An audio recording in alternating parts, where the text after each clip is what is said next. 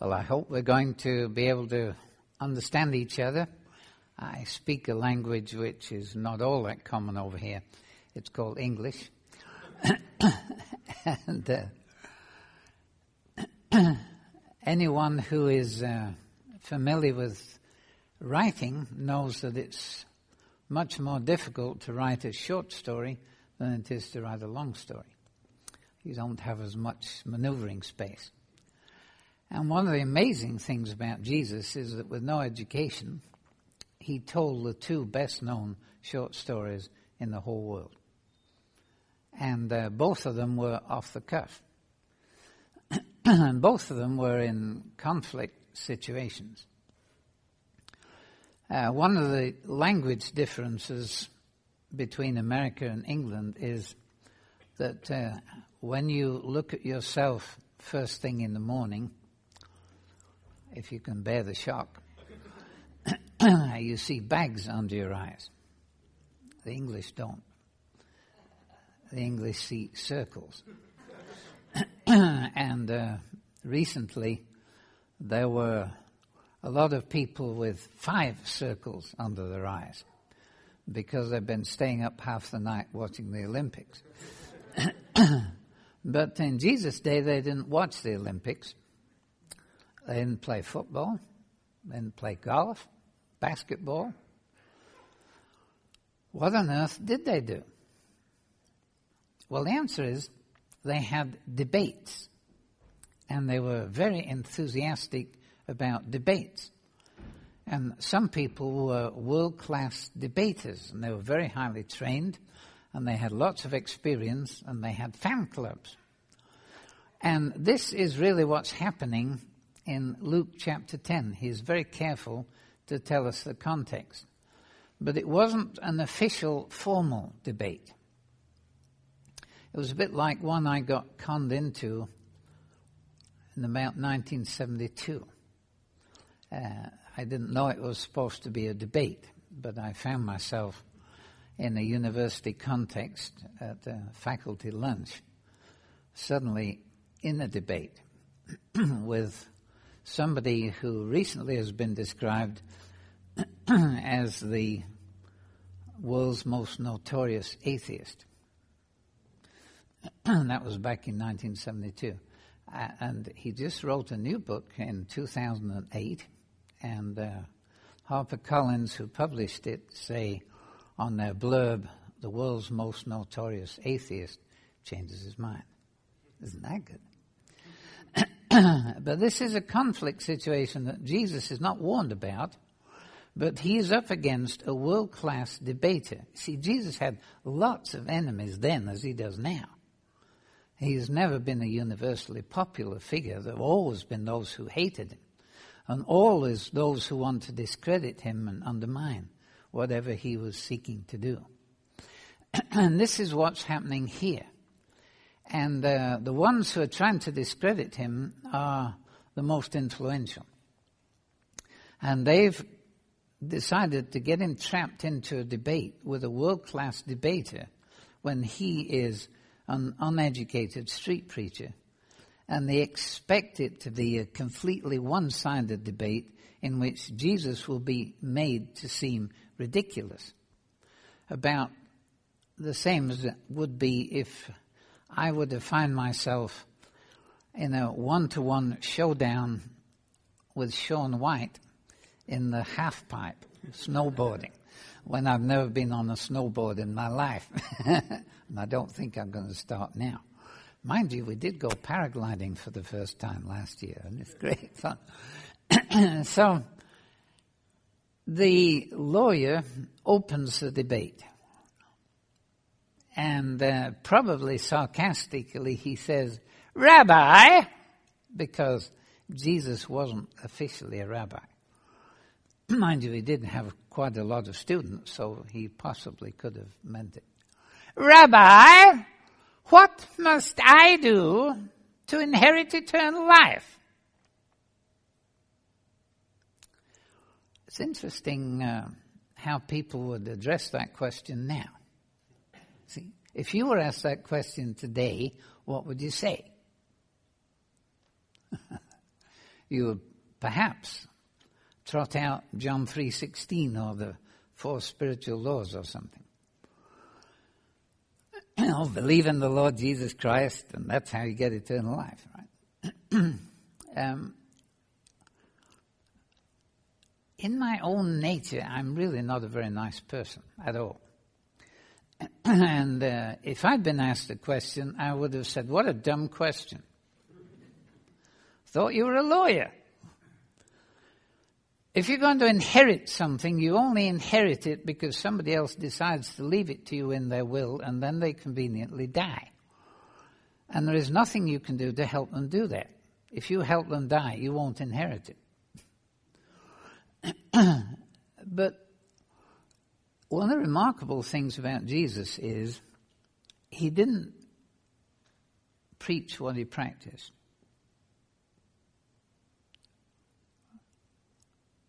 He practiced it first.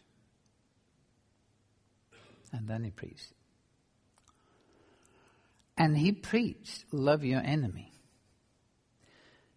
And this guy is, in a sense, an enemy.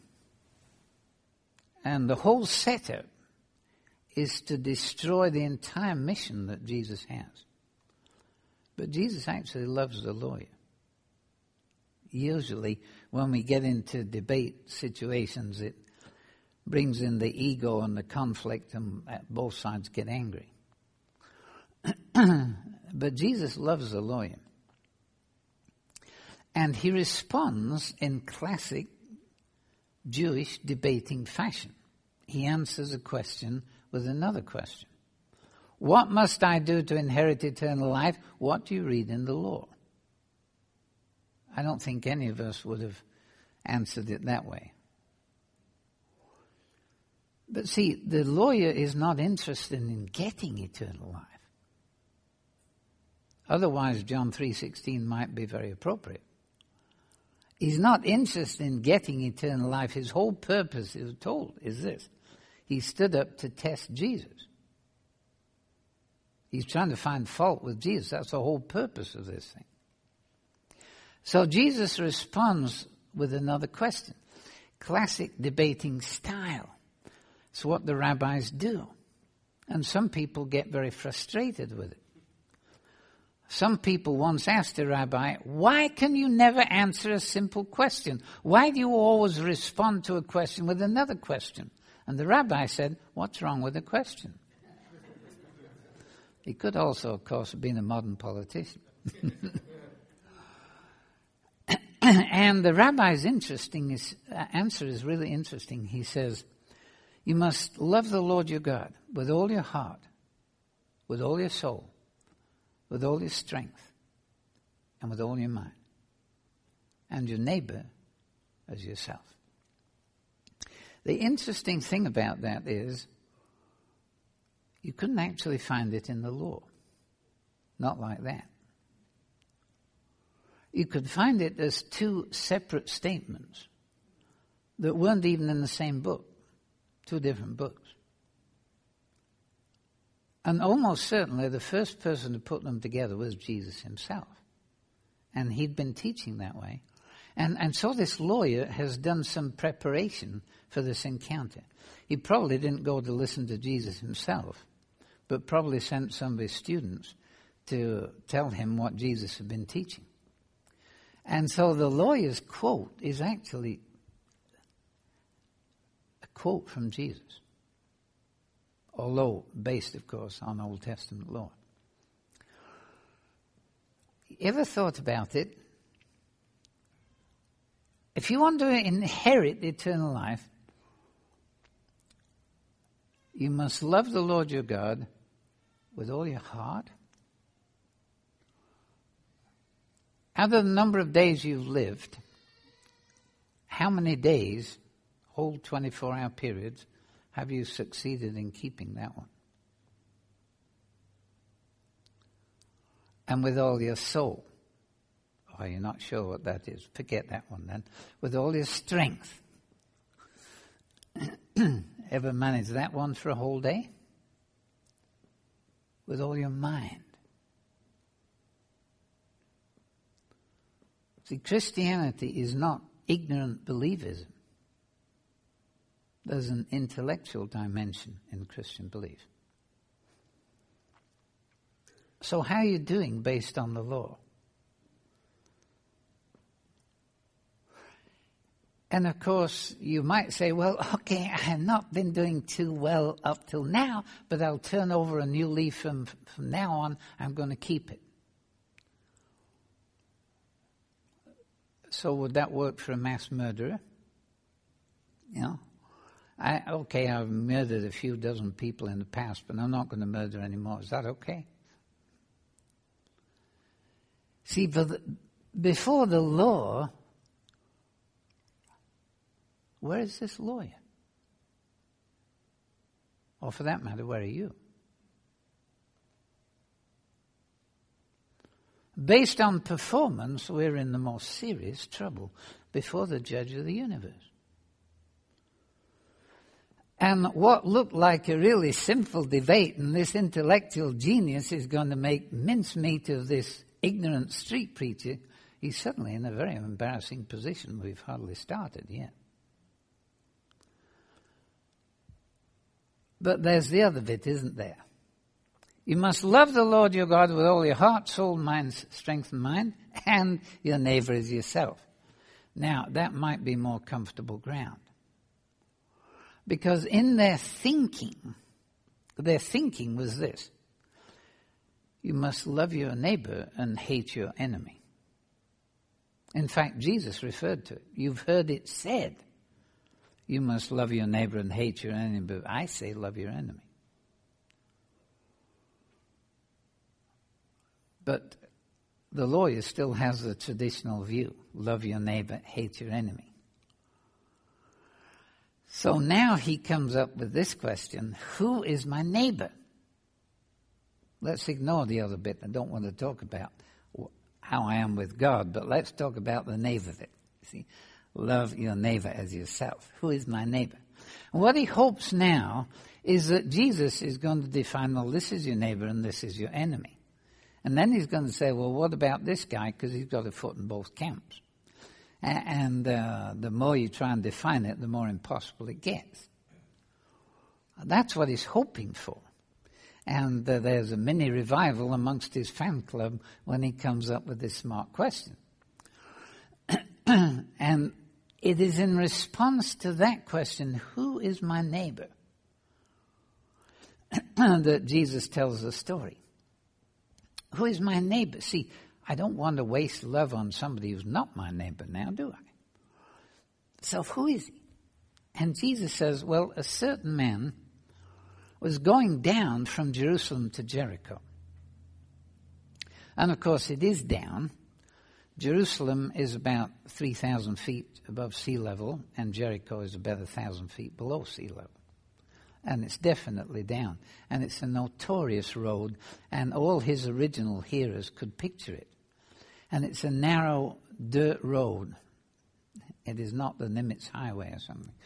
it's a narrow dirt road winding in between rock outcrops and thickets of thorn bushes and a great place for ambush, for robbers to lie in wait or for wild animals to attack. And people didn't normally travel it alone. And it's about eight feet wide. And this man is very ill advisedly traveling alone down this road, and predictably he gets attacked. And everybody is into the story immediately and they can see this guy getting attacked. And he's attacked by bandits who are very cruel and very cynical, and they take literally everything, including every stitch of clothing. People didn't sunbathe in those days. You could hardly sell suntan cream. and nearly all of the body had never been exposed to sunlight, just the face and the hands and the feet. The rest of it was always covered up. And this skin that had been uh, covered up for a lifetime is suddenly left on the road. Very cynical. He's unconscious, like a piece of garbage on the side of the road. The scene is very simple. Everybody's picturing this. And now there comes a priest. Looks at him and passes by on the other side. When I heard that first time in my English culture, the whole lesson was this. How could he possibly do that? Nobody even thought that when Jesus told the story. That was not the point. He's a priest. That means he is one of the wealthy ones in the upper echelons of society. He is leaving Jerusalem. When does a priest leave Jerusalem? Answer when he's finished his work. And the priests worked actually one month out of twelve. Wasn't that a great job? one month out of 12. There were so many of them, they were in 12 divisions and they rotated, and any one time there's only one division functioning. So in one month, they, they earned their year's wages. If he's completed his month's work, he's completed his year's work, he's got his year's wages, he's leaving Jerusalem. he does not want to be attacked when he's carrying his year's wages. He couldn't, unfortunately, just transmit it electronically to his bank wherever he lived. He's got it in cash. he's writing because he's wealthy, and it is quite obvious that there are dangerous people around because this man is evidence of it. So uh, he's in a hurry. now, he doesn't know who the guy on the side of the road is. The question is, remember, who is my neighbor? Usually, there would be two clues that would tell you whether this is a friend or a neighbor or an enemy. One is, what is he saying? The other one is, what is he wearing? Well, he's unconscious, so he's not saying much, and he's wearing even less. So it is hard to tell, isn't it, whether he's a neighbor or an enemy? Who knows? But there's an even more significant question and that is, is he alive or is he dead? See, death for the Jew is unclean. If you swatted a fly and you're a Jew and you killed it, then you'd be unclean. Which would mean you couldn't eat for the rest of that day, you couldn't talk to anybody, you couldn't pray, you couldn't drink, you couldn't work. you had to isolate yourself and wash yourself and your clothes and stay in isolation till the end of the day. That's an ordinary person. A priest was specifically forbidden to ever have contact with a dead body. The first priest was Aaron. He was not allowed to touch his sons when they died. He couldn't bury them. Somebody else had to do it if a priest actually had contact with a dead body accidentally, and no priest would ever do it deliberately, if he accidentally had contact with a dead body, he had to go to Jerusalem. He had to stay there for a week. He had to offer a sacrifice every day. He would be disgraced in the eyes of his fellow priests for being careless. And then he would leave. Very expensive. A week's lodging, and seven sacrifices, plus professional discredit. But here's the crucial thing. He didn't have to touch a dead body in order to be unclean. In the law it says this, if he gets within four cubits. How much is four cubits? Six feet. So what's he going to do? He'll pass by on the other side. He will make sure he doesn't get within contamination distance, and therefore he can't tell whether the guy's dead or alive. And as Jesus says this, and the priest passes by on the other side, everybody said, Well, of course he did. What else would he do? Following him comes a Levite. The Levite is a temple worker. He's not a priest. He's not on the same level as a priest. He's not as wealthy as a priest. He is walking. The priest is his boss, and the priest is his example. And if the priest is riding and the guy is walking, the priest has passed him. And when he gets to where the guy is, he knows that his boss has just gone ahead of him. And the boss has left him there and his example, so he's going to do the same. Of course he is. Still no surprises. And as they think about it, they think, well, you know, we've had a priest, we've had a Levite, now we'll just get some ordinary Joe. No, this is where the punchline comes. Because Jesus absolutely shocks them when he says, Now there came a Samaritan. A what? Samaritans were not popular in Jewish society. It's the kind of response you'd get if you suggested inviting Osama bin Laden to a George W. Bush family picnic. it's not going to happen. and there's a real shock factor. Everybody, a Samaritan? Ugh. And he's a wealthy Samaritan at that because he's riding. And when he comes without a thought for his own safety, and this is not a wealthy guy, and he's no idea any more than the priest had who this person is lying at the side of the road. He gets down beside the body and begins to treat the wounds. And the road is filthy. See, the traffic, donkeys and camels and horses, and they're not house trained, much less street trained. And it's a dirt road, literally. and he is down on his knees in this and he's a rich guy. And it's hot and it's sweaty, and there are flies all over the place as flies gather in these kind of circumstances. And he gets blood on himself and he pours oil and wine into them and bandages his wounds. He's not carrying a first aid kit. What does he use for bandages? His shirt. Expensive shirt, silk one with his initials on the pocket. and he rips it up and makes the bandages and takes care of the guy, picks him up. Oil, blood,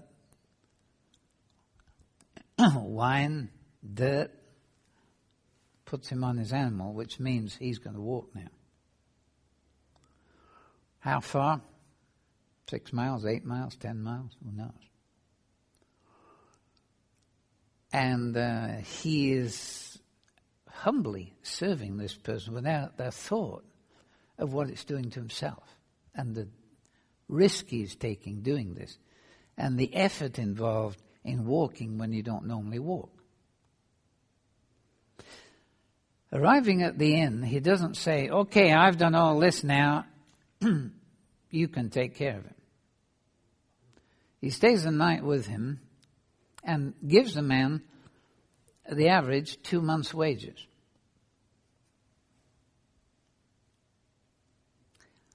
Give him whatever he needs. If he needs any more than this, I'll give it when I return.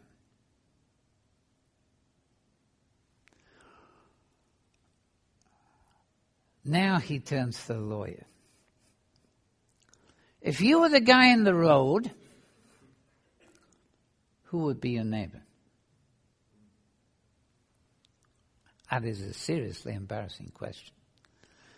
Because if you'd said to him at the beginning, okay, you have three choices. You have a priest, a Levite, or a Samaritan. Which one is your neighbor, would you think? Priest, of course same echelon of society. Respected, religious, important, wealthy. We're buddies. We're in the same club. if you're the guy on the road, who would you say is your neighbor? He can't, of course, bring himself to even say the word Samaritan.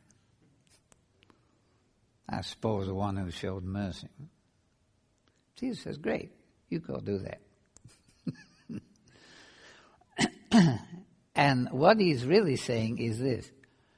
You don't like the first bit. You don't want to talk about loving God with all your heart, with all your soul, with all your strength, and with all your mind. You're not too sure about your record on that one.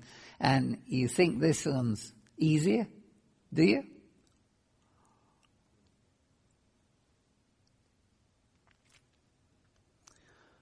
But as we said earlier, Jesus practiced and then preached. And he has already come and already committed himself to rescuing you and me. And in fact, the Samaritans referred to, the Jews referred to Jesus as a Samaritan. Didn't we say, you're a Samaritan? And you've got a demon? They knew, of course, that ethnically he was not a Samaritan, he was a Jew. But to them, the word Samaritan was a huge insult, and it also implied outsider, you're not one of us. And sure enough, he was not one of us. He really is an outsider from a lot further out than the Samaritans were. And he had come into our world. And see, Jesus loves this lawyer. Uh, we may not like him at all. Jesus loved him. And really wanted to rescue him, really wanted to a- answer his question what must I do to inherit eternal life? And the first thing you've got to do is realize this. There is absolutely nothing you can do.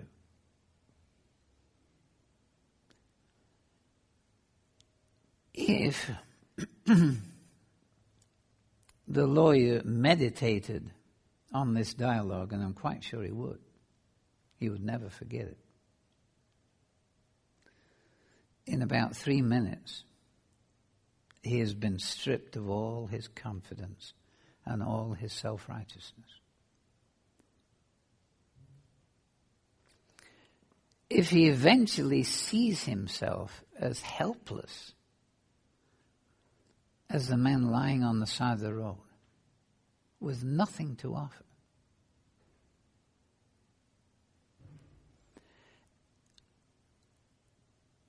he may then see Jesus as a Samaritan, coming from outside, and coming down not just into a bit of donkey dung, but coming to take upon himself all the guilt and all the shame, all the rottenness and defilement that the human race has cooked up over the centuries yours and mine.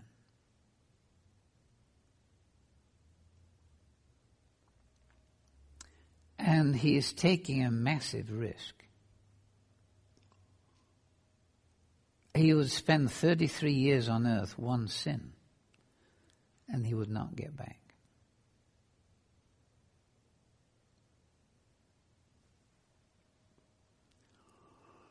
And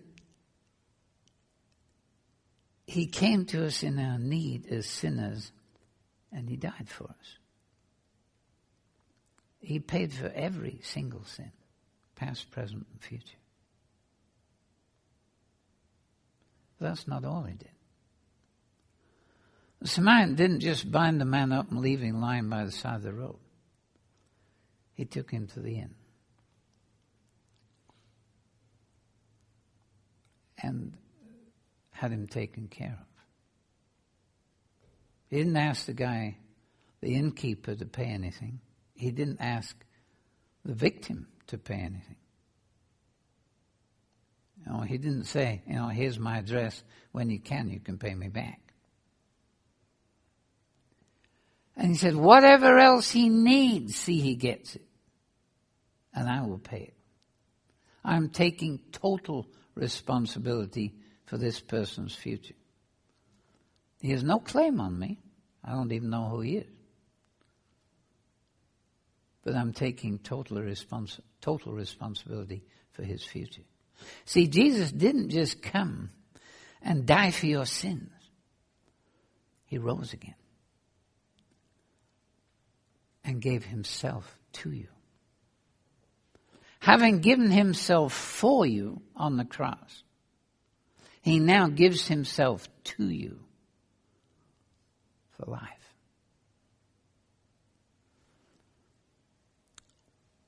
There's something I'd like us to get hold of, and uh,